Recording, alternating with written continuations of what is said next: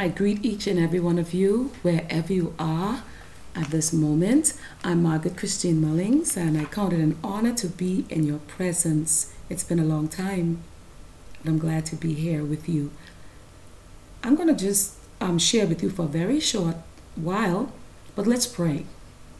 Our Heavenly Father, in the name of Jesus, move by your Spirit, move by your power, and envelop everyone who's tuning in right now.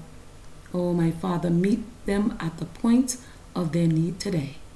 And now may the words of my mouth and the meditation of my heart be acceptable in thy sight, O Lord, my strength and my Redeemer. The topic is Abba Father's loving kindness. As I knelt beside the chair in the prayer room, instantly a reflection of Abba Father's loving kindness caused my heart to be thankful just to be alive on this last day of the year of 2019. The words written by the psalmist David is so fitting from Psalm 138. And I'm reading from the King James Version. Verse 1 I will praise thee with my whole heart. Before the gods will I sing praise unto thee. In this passage of scripture, David was so confident in his faith in the Lord that he was determined to take the name of God into a foreign territory. Verse 2 says, I will worship toward thy holy temple and praise thy name for thy loving kindness and for thy truth. For thou hast magnified thy word above thy name. What a blessed assurance the writer had when he wrote about thy temple. Thy temple. It, it bears repeating. Verse 2, I repeat it again.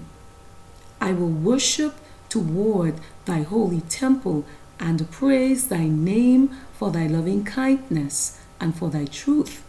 For thou hast magnified thy word above all thy name. Listen to what verse 6 says Though the Lord be high, yet hath he respect unto the lowly, but the proud he knoweth afar off. Take note when man is boastful and conceited before God, he separates himself from God. Listen, listen to this again. Listen to what the psalmist wrote about the lowly. Though the Lord be high, yet hath he respect unto the lowly. Abba Father has a special concern toward those who are humble before him.